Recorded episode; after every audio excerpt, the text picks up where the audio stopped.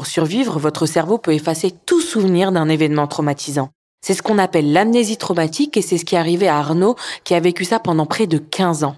Dans son enfance et dans sa jeunesse, Arnaud a malheureusement subi de l'inceste. Et malgré ces événements tragiques, il a réussi à trouver la force de survivre et de se reconstruire. Et ce qui est encore plus étonnant dans son histoire, c'est qu'il parle de quelque chose dont on parle peu, c'est des conséquences qu'il peut y avoir aujourd'hui sur sa santé.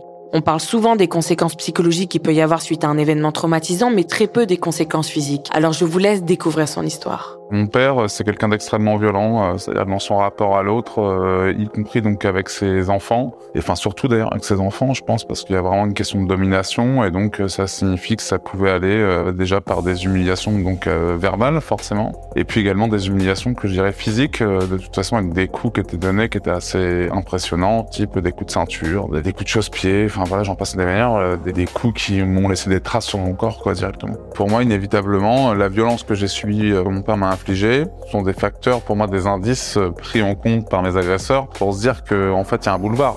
On y aller, quoi. Le contexte, du moins, était favorable à ce que je devienne une proie idéale euh, euh, pour des bourreaux, c'est évident.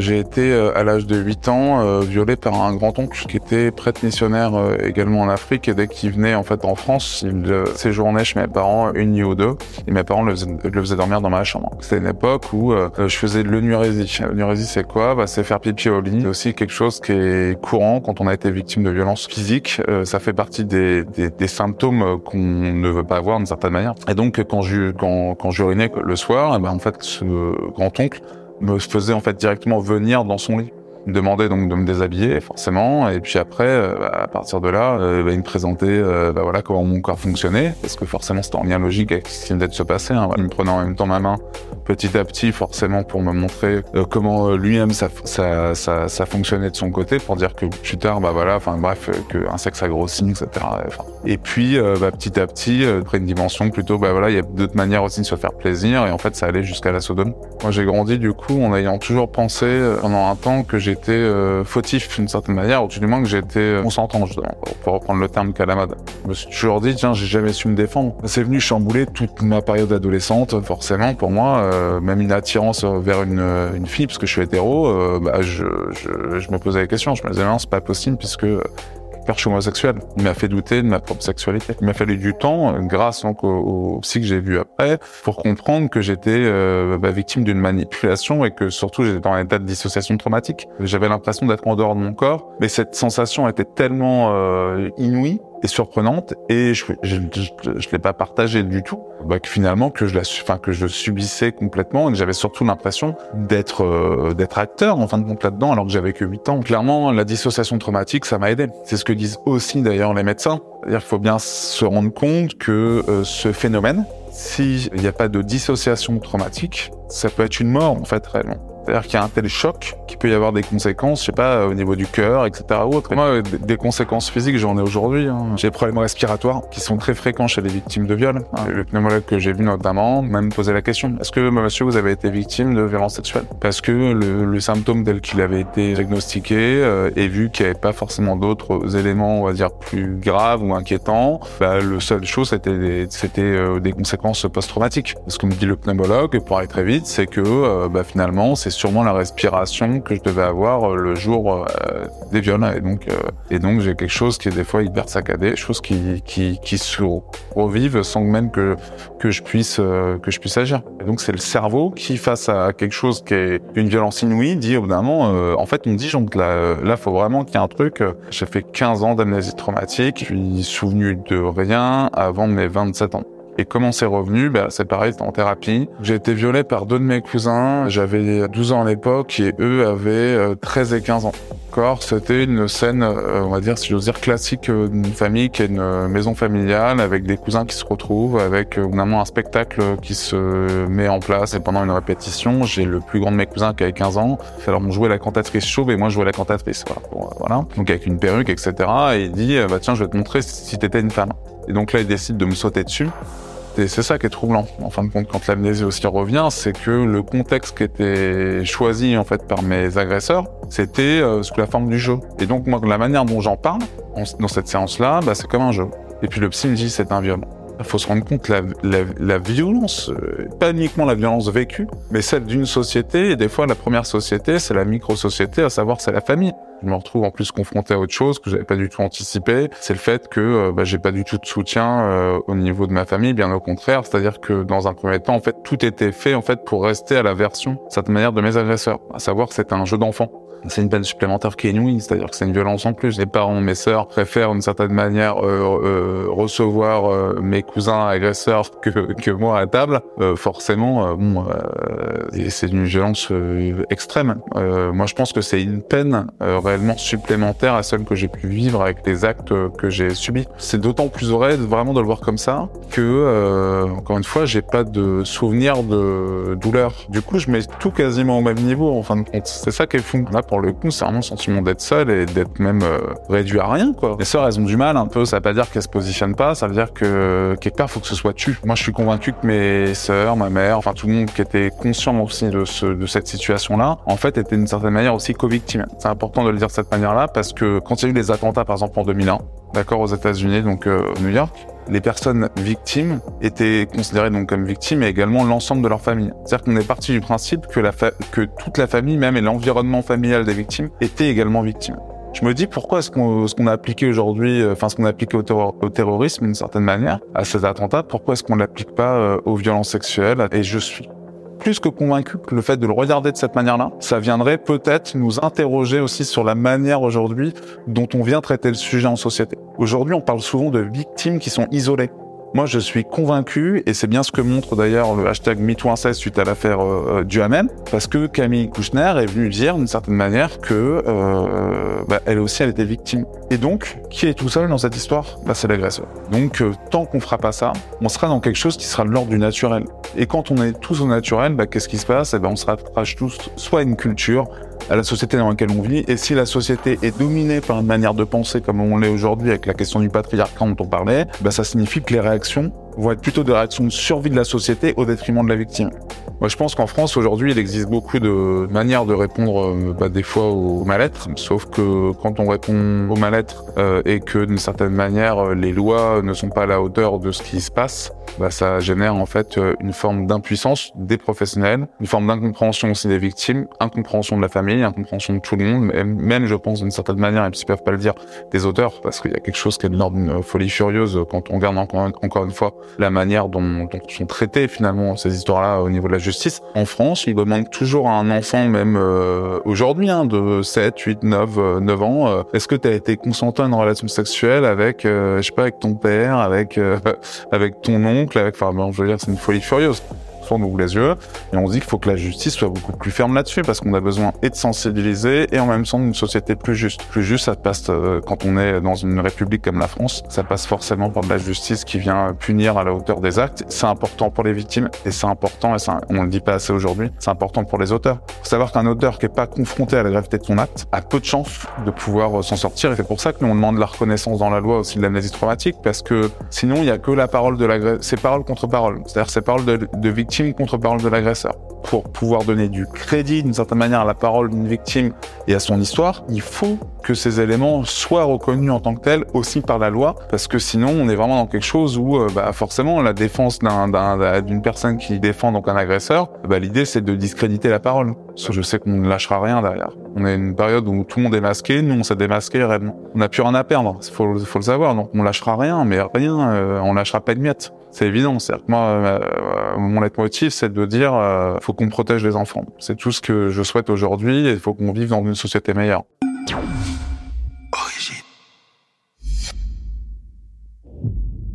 Donc là, vous voulez d'entendre le témoignage d'Arnaud. Arnaud qui était l'un de nos premiers, on peut dire témoignants, je sais pas si on peut dire ça, interviewés. Comment tu vas Arnaud?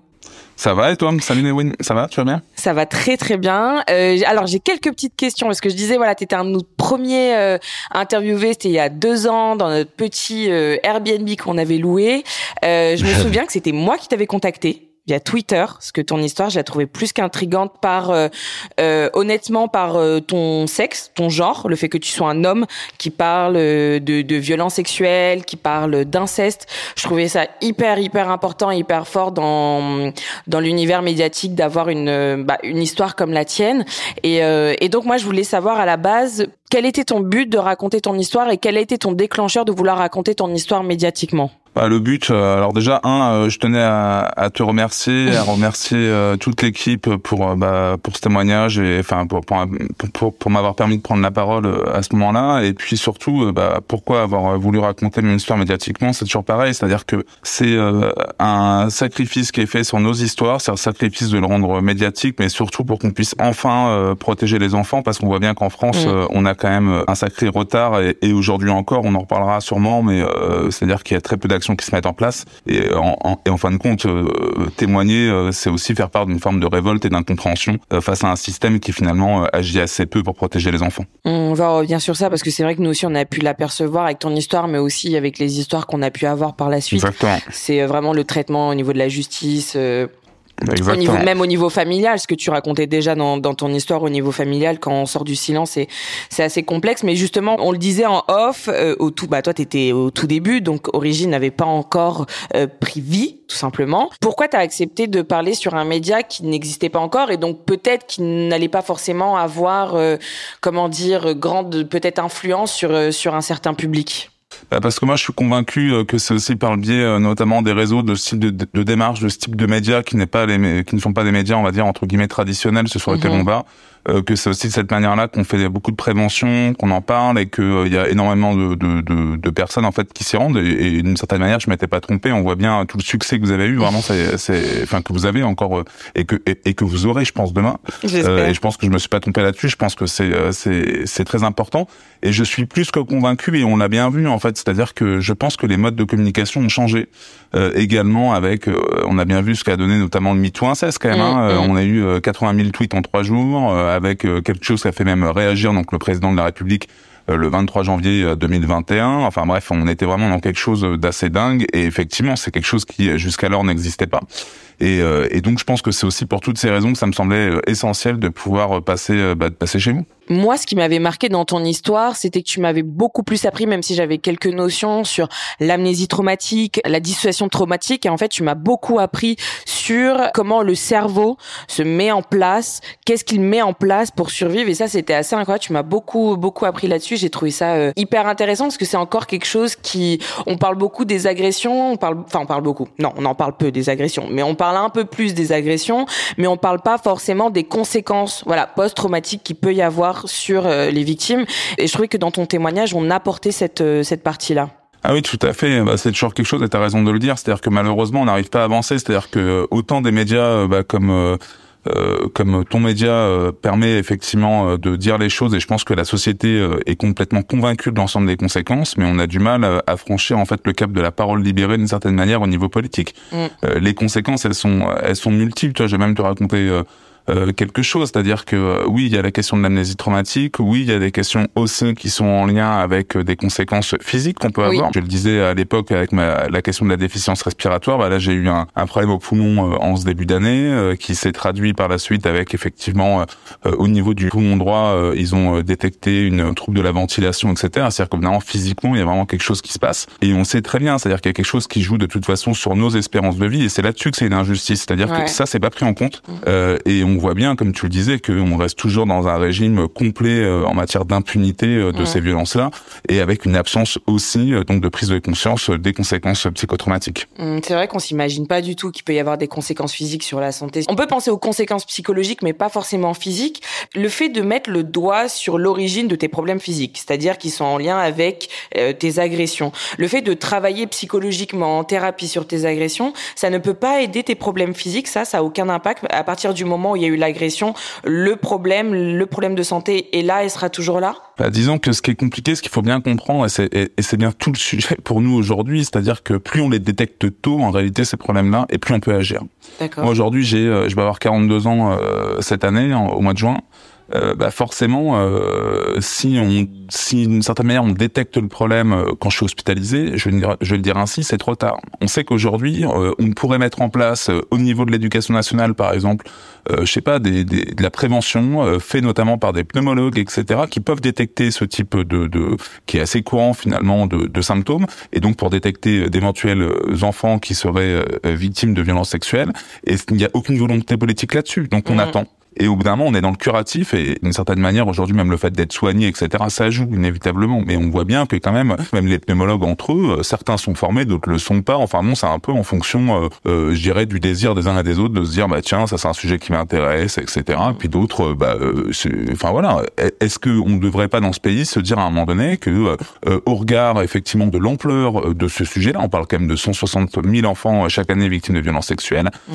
est-ce qu'on ne devrait pas rendre obligatoire d'une certaine manière une formation pour pouvoir dépister et se dire au bout que c'est aussi de cette manière-là qu'on va pouvoir agir. Et on voit bien qu'il y a une absence réelle de volonté politique là-dessus, et donc on est toujours surpris après de détecter effectivement par les témoignages, etc. Mais ça fait combien de temps qu'on en parle, que ce soit moi, que ce soit d'autres personnes, etc. Qu'est-ce qu'on attend, bon sang, pour que les choses changent? C'est quand même euh, moi, moi un cri quand même que j'ai euh, à passer aujourd'hui. C'est-à-dire oui, euh, il y a eu beaucoup de choses qui sont passées en 2021. Oui, on a eu notamment une prise de parole historique du président de la République, et finalement derrière tout ça, il n'y a plus rien. Il y a eu un semblant de loi qui s'est passé en 2021. Dernièrement, on a eu un truc peut-être passé complètement inaperçu. Euh, on a parlé notamment euh, de la suspension de l'autorité, euh, comment dire, parentale quand un, père est, enfin un père, quand un parent, mais bien souvent c'est un père, un parent accusé, enfin pas accusé, justement, qui est condamné par exemple pour des violences sexuelles et voire violences d'ailleurs conjugales, etc. Violences intrafamiliales. Nous on demandait quoi? Nous on demandait que cette suspension même provisoire soit mise en place en fait dès le dépôt de plainte de l'enfant. Pourquoi? Bah parce que tout simplement, quand un gamin dépose plainte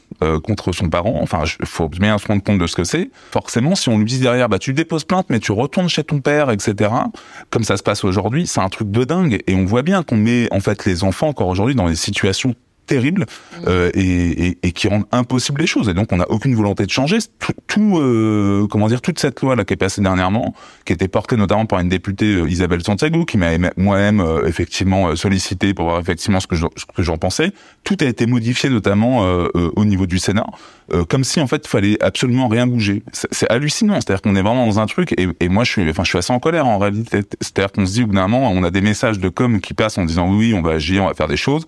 Quand on regarde de plus près, finalement, euh, on n'a quasiment pas avancé. Je trouve que là, c'est un simulacre. Cette dernière loi, par exemple, alors c'est bien quand même de la porter, je pense que ça envoie un message, il n'y a, pas, a pas de sujet là-dessus.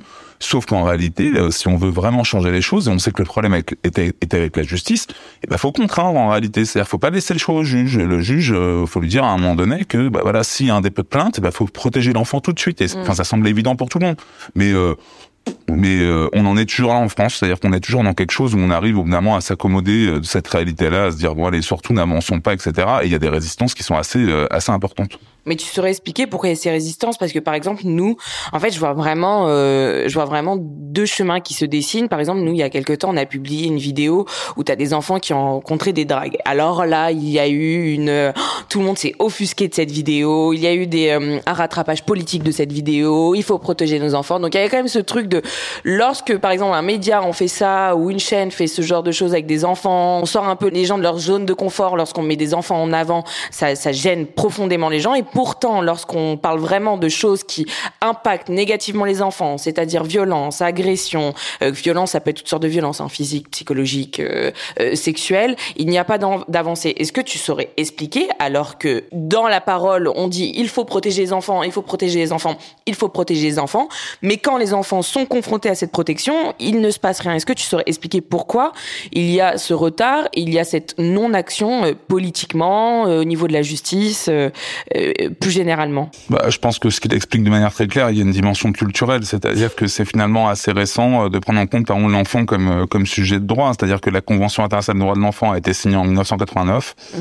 euh, ce qui est ce qui était hier quasiment, je veux le dire comme ça, c'est pas si vieux. Et puis quand on regarde, parce que je pense qu'il y a un lien quand même qui a à faire aussi avec les droits des femmes, etc. Bah là c'est pareil, c'est-à-dire que toute cette dimension en fait de lutte contre les violences faites aux femmes, aux enfants, elle est très récente en fait dans le temps. Et avant de faire bouger les choses, c'est-à-dire que si on n'agit pas euh, drastiquement, euh, d'une certaine manière, on fera rien changer. Je me permets juste ce parallèle-là, qui me semble quand même assez important, c'est que tu vois, il y a eu euh, dans l'histoire, euh, on a eu des personnes courageuses, je pense, des, des, des personnalités politiques euh, courageuses. Je sais pas, je prends par exemple François Mitterrand quand il y a eu à un moment donné la question de la peine de mort, eh ben, il a su évidemment porter les choses et même si c'était pas forcément populaire, mais il s'est dit que c'est pas possible et donc ça a été porté. Là, il n'y a pas de problème, je dirais, évidemment pour lui de l'imposer. On a eu des personnes comme Simone Veil, et de même au niveau IVG, etc. Et je pense que ce courage politique qu'il faudrait aujourd'hui pour inverser la vapeur au niveau au niveau des enfants, parce qu'en réalité les petits si pas, ça sert pas à grand chose. En réalité, il faut changer considérablement de braquet. C'est un peu comme la question de la peine de mort. Euh, et ben on l'a pas aujourd'hui. C'est-à-dire qu'on a bien vu qu'on a eu des discours qui ont été portés, notamment quand Emmanuel Macron se présentait à la campagne, etc., voire même d'autres candidats d'ailleurs. Euh, et on voit que par ailleurs, euh, derrière, euh, elle n'existe pas. Alors c'est facile d'arriver et de dire, moi j'entends, l'autre fois j'avais dit d'ailleurs à la ministre, je lui avais dit, mais c'est facile de dire, évidemment, oui, enfin grosso modo, les violences contre les enfants, contre les enfants, c'est pas bien. Sauf qu'évidemment, c'est pas le sujet. Je dirais, tout le monde dit ça. Le sujet, c'est de savoir comment est-ce qu'on agit derrière, comment est-ce qu'on fait prends un exemple bien pour se rendre compte quand même de la dimension culturelle. On en parle finalement assez peu. Tu vois, on a beaucoup parlé ces derniers temps, euh, notamment de la question des mères protectrices. C'est-à-dire que ces mères, notamment, euh, on dit des mères parce que bien souvent ce sont, des femmes, euh, qui souhaitent protéger leurs enfants quand il y a effectivement des, des, des, des, suspicions, notamment de, de violences sexuelles, d'inceste, etc., et qui se retrouvent, comment dire, condamnées par la justice. Ce dont on parle moins, alors, c'est, enfin, c'est terrible, hein, j'irais de, de, le faire comme ça. Mais il y a le pendant de cette réalité-là. Le pendant de cette réalité, c'est qu'il faut savoir qu'en France, il n'y a aucune condamnation, par contre, pour non-dénonciation de crime. Aucune. C'est-à-dire qu'il y a des personnes, et, et, regarde, tu prends un exemple qui est récent, regarde par exemple l'affaire de Pardieu, là, qui vient de sortir. Ouais. Euh, l'affaire de Pardieu, où on entend euh, notamment trois personnes qui ont été victimes de Gérard Depardieu. Ce qu'elles disent surtout, c'est que tout le monde voyait en fait sur le plateau. Et là, on se dit, mais en fait, mm. euh, ces gens-là ne sont pas inquiétés. Donc, et c'est là que je te dis qu'on a un problème. C'est-à-dire que on réagit jamais de manière, à mon sens, systémique, alors que si on pense la culture, bah forcément, faut penser le système. Et dans le système, bah, il y a des personnes qui veulent protéger, d'autres qui malheureusement bah, ne souhaitent pas dénoncer, ne veulent pas que les choses ou veulent d'une certaine manière les taire. Alors pour différentes raisons, hein. il y a des gens des fois qui le testent parce qu'ils ont peur de représailles. On prend le cas des médecins par exemple, médecins, euh, on sait qu'on a un Conseil de l'ordre en France euh, qui euh, peut aussi, comment dire, sanctionner certains médecins. On l'a encore vu récemment. Je pense notamment à la docteure Catherine Bonnet, etc., bien d'autres, qui ont eu des interdictions d'exercer pour avoir signalé justement des faits de maltraitance euh, eh bien, euh, ça veut dire c'est le régime de la peur en réalité. Et donc il y a les deux. Il y a soit quand on dit quelque chose, on est condamné, et quand on dit rien, on n'est pas condamné. donc ça veut bien dire que c'est là-dessus que je dis qu'il y a un manque de volonté politique. Logiquement, mm. et ben on devrait avoir des personnes qui nous gouvernent, qui devraient au bout d'un moment dire, écoutez, euh, nous on est euh, aux manettes, c'est notre responsabilité qui est en jeu. On demande que la loi à minima soit appliquée, et comme elle n'est pas appliquée, on va mettre en place des actions. Et ben ça on ne l'entend pas. On entend uniquement un discours de surface qui vise à dire, oui c'est pas bien, les violences faites aux enfants. Enfin ça va quoi. Je veux dire, faut au bout d'un moment passer le cap. On sait bien que c'est pas bien. Maintenant, faut agir et on voit bien que pour mettre en place des actions, bah, bizarrement, il n'y a plus personne et surtout, il y a très peu de moyens qui sont euh, alloués euh, à, cette lutte parce qu'il y a quand même des questions de moyens. Je rappelle qu'en France, toi, tu parlais tout à l'heure du psychotrauma, mmh. euh, on n'a toujours pas de manière considérable telle que la France s'y est engagée dans la Convention d'Istanbul. On devrait avoir pour un bassin de 200 000 habitants des centres spécialisés en, en psychotrauma. On en a zéro en France aujourd'hui, c'est-à-dire qu'aujourd'hui, c'est un no man's land. Bah bien sûr. Mmh. C'est catastrophique, et en premier lieu pour les gamins, et puis et, et, bien entendu pour les adultes qui font des révélations par la suite. Mm. Enfin, euh, moi sincèrement, euh, sans euh, sans polémiquer sur la question des retraites ou quoi que ce soit, j'aurais bien aimé que d'une certaine manière Emmanuel Macron et le gouvernement mettent en place un 49.3 par rapport à, la lutte contre la pédocriminalité, ça aurait été bien.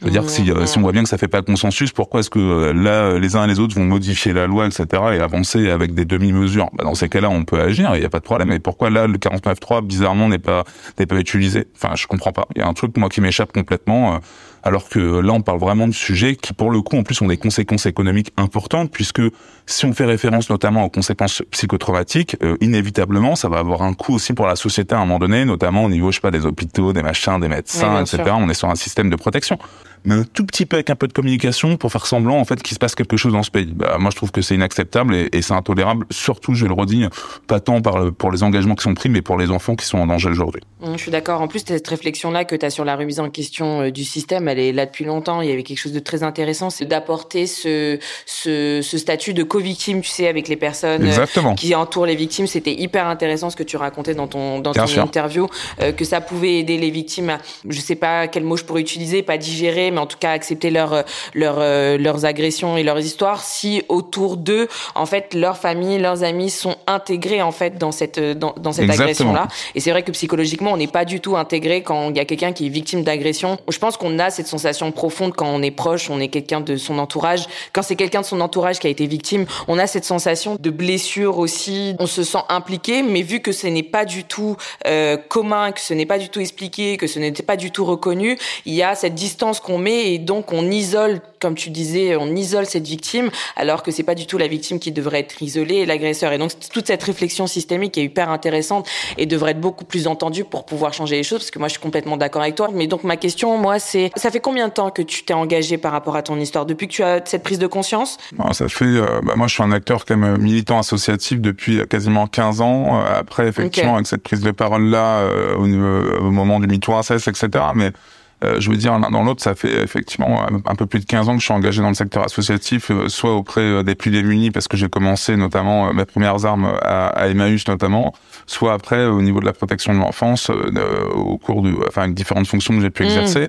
Euh, et on voit bien que, enfin pour moi, ce qui est terrible aujourd'hui, c'est que même pour accompagner justement autour des pratiques, au niveau des professionnels, etc., il y a des choses même rudimentaires qui n'existaient pas. Regarde, je vais prendre un exemple. Pareil, euh, j'étais hier euh, euh, sur une intervention et les professionnels le demandent depuis X temps.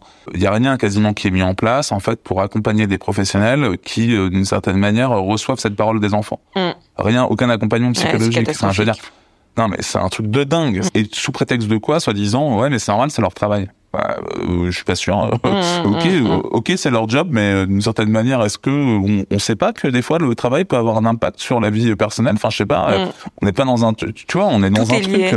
Euh, pour moi, tout est lié entre le personnel et le professionnel. C'est une discussion que j'avais quelques jours avec des collègues, dans le sens où pour qu'une personne puisse évoluer de manière saine euh, au sein du professionnel, il faut comprendre aussi peut-être ses problématiques personnelles pour pouvoir se libérer de certaines choses, pour pouvoir avancer dans sa carrière ou au sein d'une entreprise. Moi, je suis complètement d'accord avec toi. Et c'est vrai qu'il faut une remise en question totale sur beaucoup, beaucoup d'aspects euh, de, de, notre vie. Tu es donc militant depuis 15 ans, tu as des prises de parole médiatiques. Euh, en dehors de euh, ce que tu as pu observer, par exemple, avec MeToo, mais ça, c'est vraiment une prise de, une prise qui a été, euh, utiliser ce mot, mais peuple, quoi, par les réseaux, par Twitter.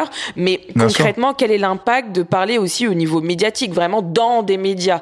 Est-ce que tu, tu as vu un impact? Est-ce qu'il y a quelque chose Est-ce que c'est important? Est-ce qu'il faut continuer Est-ce que toi, tu l'as vu dans ton propre vécu? Ah mais moi, bien sûr. Moi, si tu veux, là, super, je te coupe un peu là-dessus, mais c'est clair, pour moi, c'est une évidence. C'est-à-dire qu'on voit bien, je pense que la société est prête, et je pense que c'est le pouvoir politique qui est à côté de la plaque euh, sur cette question-là, en réalité. C'est-à-dire que la société est prête. En temps, on voit bien que même ce qui est mis en place par la commission indépendante sur l'inceste et les violences sexuelles à laquelle j'appartiens, euh, bah, il y a des choses quand même qui, qui, qui font écho, les gens s'y retrouvent, etc. Mais je pense que on manque encore une fois derrière. Enfin, je veux dire, on peut faire toutes les recommandations du monde. Ouais tel que c'est fait, etc. Il y a beaucoup de choses qu'on sait déjà. Si on n'a pas de volonté politique derrière, ça veut dire qu'une certaine manière, ça ne sert pas à grand chose. Je pense qu'aujourd'hui, contrairement à ce qui se passait, tu vois, moi j'ai été frappé. J'ai réécouté euh, notamment euh, l'intervention euh, d'Eva Thomas en 1986 sur le plateau des dossiers de l'écran et on voit bien les réactions qu'il pouvait y avoir sur le plateau, même des gens qui appelaient en disant mais comment ça, moi je fais ça avec ma fille, pourquoi c'est c'est enfin c'est pas si mal, etc. C'est de l'amour, machin. Enfin toi t'avais des trucs assez choquants. Ça c'est fini. C'est fini ça. Ça veut dire que d'une certaine manière, grâce aux médias, grâce aussi à, la prise de conscience collective qu'il y a pu avoir, on se dit c'est plus possible. Est-ce que quand tu dis c'est fini, est-ce que c'est caché ou c'est fini vraiment fini? Tu vois ce que je veux dire Je pense que la société, je pense que la société ne réagirait plus de la même manière. Et je pense que la société, la weblog, c'est que euh, bah, il y a toujours des agissements qui existent, il y a toujours des choses qui peuvent se savoir, etc. Et peut-être en catimini, etc. Sauf que mhm. comme il n'y a pas d'action derrière pour arrêter ce genre de choses, et eh ben en fait il y a une incompréhension, il y a une ambivalence en quelque sorte. Il y a quelque chose qui évidemment la société a pu avancer historiquement, c'est-à-dire pourquoi? Parce que bah oui, tu as eu des paroles courageuses comme celle d'Eva Thomas, tu as eu après tout un travail qui a été fait notamment par euh, par euh, comment dire la parole libérée, donc l'association là des victimes du père du père Prénat et qui ont attaqué notamment le cardinal Barbarin, etc., qui dénonçait justement la non-dénonciation. Euh, il y a beaucoup de gens qui, qui soutiennent l'action et même qui disent c'est plus possible. Et donc dans, derrière le c'est plus possible, ils demandent des actions parce qu'on voit bien que derrière, bah, il y a des gardiens du temple. Les gardiens du temple, c'est par exemple la justice, euh, c'est par exemple aussi évidemment euh, la manière dont on peut recueillir, même si ça avance un peu comme au niveau des commissariats, la parole des enfants, etc. Mais ce sont des moyens qu'il faut aussi. C'est-à-dire qu'au bout d'un moment, on peut pas demander à la police s'ils n'ont pas les moyens euh, d'intervenir et de recueillir la parole des enfants, de le faire de manière un peu euh, gérer à l'arrache d'une certaine manière. Et je pense que la société est prête Sauf que comme il n'y a pas de moyens derrière, il n'y a pas de volonté politique derrière, bah, ça veut dire que on reste un peu sur un statu quo en se disant ah ouais euh, c'est pas normal et puis on reste un peu sur la, la version. C'est pour ça que moi je me méfie beaucoup. Enfin c'est bon quoi. Je veux dire on n'arrête pas de nous bassiner avec la parole libérée. C'est très bien de libérer euh, sa parole, sauf qu'à un moment donné en fait il faudrait peut-être libérer les actions en réalité. Oui mais voilà c'est ça. C'est ça la question. Oui mais c'est ça la question. C'est est-ce que cette prise de parole médiatique peut avoir un impact a eu et aura un impact sur euh, les actions euh, politiques. Moi, je le vois à titre personnel sur des petites échelles. C'est-à-dire que voilà, il y a des dossiers, euh, certaines personnes en prenant parole médiatiquement, des dossiers ont avancé en justice, des personnes ont récupéré leurs droits, des gens ont récupéré, ont retrouvé leur enfant. Donc nous, on le voit qu'il y a eu un impact. Mais est-ce que sur des sujets comme l'inceste, les violences sexuelles sur des enfants, sur des combats qui sont beaucoup plus généraux, beaucoup plus globaux, où on doit changer des comportements systémiques, est-ce que il y a un impact? Ça, c'est ça, c'est quelque chose que j'ai pas réussi à observer de mon point de vue. Non, aujourd'hui, moi, je déplore euh, le, le, manque d'impact euh, concret par rapport à ça, et c'est bien ce qu'on se dit au niveau notamment de la commission indépendante sur l'inceste et les violences sexuelles. C'est-à-dire qu'on peut faire toutes les recommandations du monde. Euh, si derrière il n'y a pas de volonté politique, évidemment, de, de suivre concrètement les recommandations qui sont qui sont faites, euh, d'une certaine manière, on brasse de l'air, quoi. Tu vois ce que je veux dire? Et moi, c'est pour ça que ce que je crois, moi, dans mon, dans mon, au, plus profond de moi, c'est que euh, il faut dégager, en réalité, pour que cette volonté politique se mette en place. Les recommandations, on les connaît faut qu'il y ait quand même un mouvement populaire en réalité qui se mette en place derrière. Faut qu'il y ait un mouvement de société beaucoup plus large qui s'inscrit pas uniquement sur Twitter, mais je dirais qui s'inscrit dans la vraie vie, si j'ose dire, et en disant que les gens euh, sur euh, toute la France, euh, que ce soit métropolitaine, mais aussi dom-tom, etc. les dom-tom qu'on oublie quand même bien souvent également sur ces questions-là.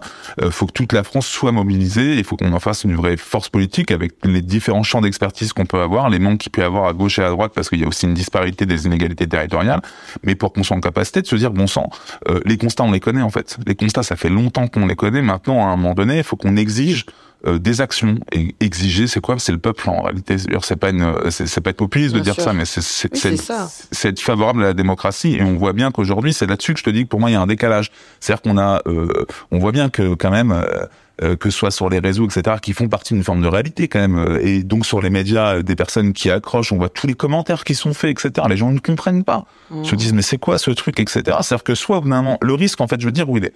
Le risque, c'est que s'il n'y a pas d'action politique derrière, c'est la porte ouverte au, au, au, au, complotisme, au machin, aux extrêmes. Les gens se disent ouais bah voilà, ils veulent pas avancer, ils sont entre, enfin je sais pas, les gens se racontent plein d'histoires, etc. Parce qu'on se pose évidemment tous des questions, évidemment inévitablement, et donc on s'engouffre vers malheureusement la tentation des extrêmes telle qu'on peut le connaître, et principalement j'y pense moi notamment euh, à la question de l'extrême droite, qui par ailleurs, c'est important de le dire ici, moi je lutte aujourd'hui là-dessus parce que je m'en suis rendu compte, euh, l'extrême droite s'est positionnée là-dessus. Marine Le Pen notamment, bah, euh, elle, elle a fait un programme en disant, moi je me méfie à, chaque fois, je reprends jamais les trucs, etc. mais ouais, mais mais, mais c'est une réalité, c'est-à-dire qu'aujourd'hui ils ont fait de l'entrisme en fait au niveau de certaines assauts, etc. Moi je suis vigilant justement par rapport à ça, mais parce que pourquoi? Bah, Parce que euh, tout simplement, euh, euh, si les autres ils font des effets de manche d'une certaine manière ou de la communication qui a pas d'action, et bah forcément derrière le jeu de l'extrême droite, c'est dire bah voilà une fois de plus euh, on vous ment, euh, voilà, oui, voilà c'est ça, corrompu. Tu vois ce que je veux dire oui, mais c'est pour ça qu'il faut être vigilant. Et ça c'est pas possible. C'est pour ça qu'il faut être vigilant. Et donc il y a un danger pour la démocratie aussi sur ce sujet-là qui peut être, euh, qui peut forcément ça touche les tripes de tout le monde. On, touche aux enfants, on touche éventuellement oui, plus, euh, à des connaissances. Tu vois, tu vois ce que je veux dire? Il y a un sujet beaucoup plus large et qui est vraiment pour moi politique plus que, enfin je, je, dirais un champ d'experts. La civile c'est très bien. Il y a beaucoup d'experts, c'est génial, etc. Des policiers, des juges, etc. C'est parfait, enfin c'est super. Mais en réalité. On sait à peu près ce que les constats, ça fait combien de temps qu'on les partage. Maintenant, euh, si pour avancer, euh, il faut qu'il y ait euh, un mouvement, et c'est pour ça que moi, en France, j'ai créé donc le Be France, hein, depuis effectivement qu'on s'est, enfin depuis 2021 là, pour l'interview, j'ai créé ce mouvement. C'est quoi? Si tu veux, tu peux répéter ton mouvement Comment il s'appelle? C'est Be Brave France. Be Brave, ça veut dire soyons courageux, voilà, être courageux quoi, être courageux, audacieux, etc. Euh, et c'est un mouvement euh, international. C'est un mouvement qui est né euh, en Amérique, Amérique du Sud d'ailleurs, après qui s'est élargi au niveau Amérique du Nord, etc. Et maintenant qui est dans le monde entier, c'est-à-dire, je sais pas, Pakistan, Maroc, etc. Bref, on est un peu partout. et l'idée, c'est quoi? C'est de se dire, eh ben, en fait, nous, on veut pas mettre forcément de groupe de parole entre les victimes, etc. Parce que c'est pas ce qui nous intéresse, même si on, trouve ça très important. Nous, ce qu'on souhaite, c'est de se dire qu'on n'est pas que victime, on a aussi des expertises. Et surtout, on souhaite faire du lobbying pour que les choses puissent considérablement changer. Et on a obtenu, par exemple, en 2022,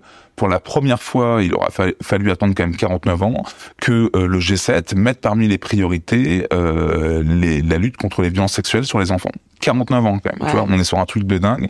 Et ça, c'est une mobilisation. Et pourquoi? Parce que dans nos rangs, on a des personnes comme Robert Chilling, qui était l'ancien chef de service de lutte contre la pédocriminalité en ligne d'Interpol. On a des personnes comme le docteur Paul Zeitz et, bien d'autres qui étaient également, euh, comment dire, des personnes hauts fonctionnaires de l'administration Obama, qui ont fait savoir qu'elles avaient été victimes, mais surtout, elles ne sont pas que ça, et on est toutes et tous experts. Moi-même, enfin, j'ai une formation, toi, je suis anthropologue, machin. On arrive à, se dire, bah, voilà, comment est-ce qu'on va collectivement faire bouger les choses? Et là où j'adhère en fait à ce mouvement-là, c'est que justement il y a cette dimension, euh, comment dire, euh, d'une réelle solidarité. Et comment est-ce qu'on vient aussi en solidarité? Je sais pas, moi, on a été dernièrement sollicité par des personnes au Maroc ou des personnes euh, au Pakistan, etc. Ben, on voit bien qu'on a tous au bout d'un moment des, tuyaux à se, passer, et puis ne serait-ce qu'un soutien tout simplement humain, là où la société, en fait, par moment, la société, elle est dans l'expectative, c'est-à-dire qu'elle regarde, elle dit ah ouais, ah c'est terrible, etc. Sauf que les actions sont pas mises en place. Et ben nous, on va aller plus loin. Et euh, c'est comme ça qu'avec le mouvement donc Be Brave France, on soutient notamment euh, certaines victimes. Il y a plein d'exemples que je pourrais prendre, euh, victimes de, de, pédocriminalité dans l'Église, etc. Parce que tout le monde reste en disant reste c'est pas normal, sauf qu'il n'y a pas d'action derrière. Bah, nous, on exige qu'il y ait des actions qui se mettent en place, et donc on confronte au moment, je dirais les uns et les autres à leur propre responsabilité pour pouvoir agir. C'est pas simple mais au moins ça fait du bien aussi aux victimes qui bien souvent se sentent seules. Voilà, c'est un peu notre message. Et aujourd'hui, on se dit que Be Brave France, c'est un mouvement de entre guillemets survivants, survivants de violences sexuelles. Je mets des guillemets parce que pour moi, comme tu me disais tout à l'heure, il y a une dimension systémique. Et donc, il faut penser après aux alliés, aux toutes les personnes qui sont co-victimes, et pour qu'on puisse avancer de manière considérable. Et donc ceux qui écoutent là par exemple ce podcast et qui entendent parler de ton mouvement, comment ils peuvent aider concrètement? Eh ben déjà ils peuvent nous suivre et puis euh, à partir du moment où ils demandent des informations, on va leur envoyer un formulaire euh, pour euh, justement voir s'ils souhaitent bah, mener des actions avec nous. Les actions elles sont différents types, c'est-à-dire qu'on va mettre en place là très prochainement, euh, je sais pas, des, des, des, même certaines visuals, etc. sur certaines thématiques, etc. Et puis au-delà de ça, euh, bah, des fois on a des actions en soutien. Je sais pas, aujourd'hui je prends un exemple, tu vois, on, on soutient un, truc complètement dingue. Il y a eu des victimes du comment dire de Louis Ribes, c'est un prêtre pédocriminel qui s'appelait soi-disant le qui se faisait appeler le Picasso de, des églises. qui a réalisé euh, des vitraux, etc., etc. L'Église a reconnu les faits, surtout que l'Église n'avait pas dénoncé, alors que l'Église savait. Il y a des centaines d'enfants victimes. Mmh. Euh, beaucoup, euh, certains d'ailleurs d'entre eux ne sont plus là aujourd'hui parce que bah voilà, ils ont, certains sont suicidés. Et les victimes demandent aujourd'hui euh, le retrait, notamment de certains vitraux, etc. Finalement, personne n'agit. Et ben nous, ce qu'on a fait, c'est qu'on a fait, je sais pas, des mobilisations avec des fois soit un happening, soit des rencontres avec un maire, etc., etc.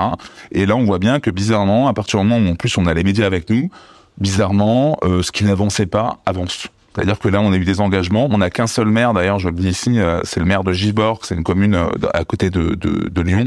Euh, le maire de Givors, lui, dit de manière très claire qu'il fait la distinction entre l'homme et l'artiste, et donc qui, qui comprend pas pourquoi faudrait retirer les vitraux, même quand on lui dit que, d'une certaine manière, l'art servait à, Louis Ribes à violer des enfants. Tu on se retrouve dans un truc complètement dingue, mais en tout cas, on se laisse pas faire. On a aujourd'hui en moyenne, on a à peu près 700 personnes qui, qui, qui nous ont rejoints justement par ce biais-là.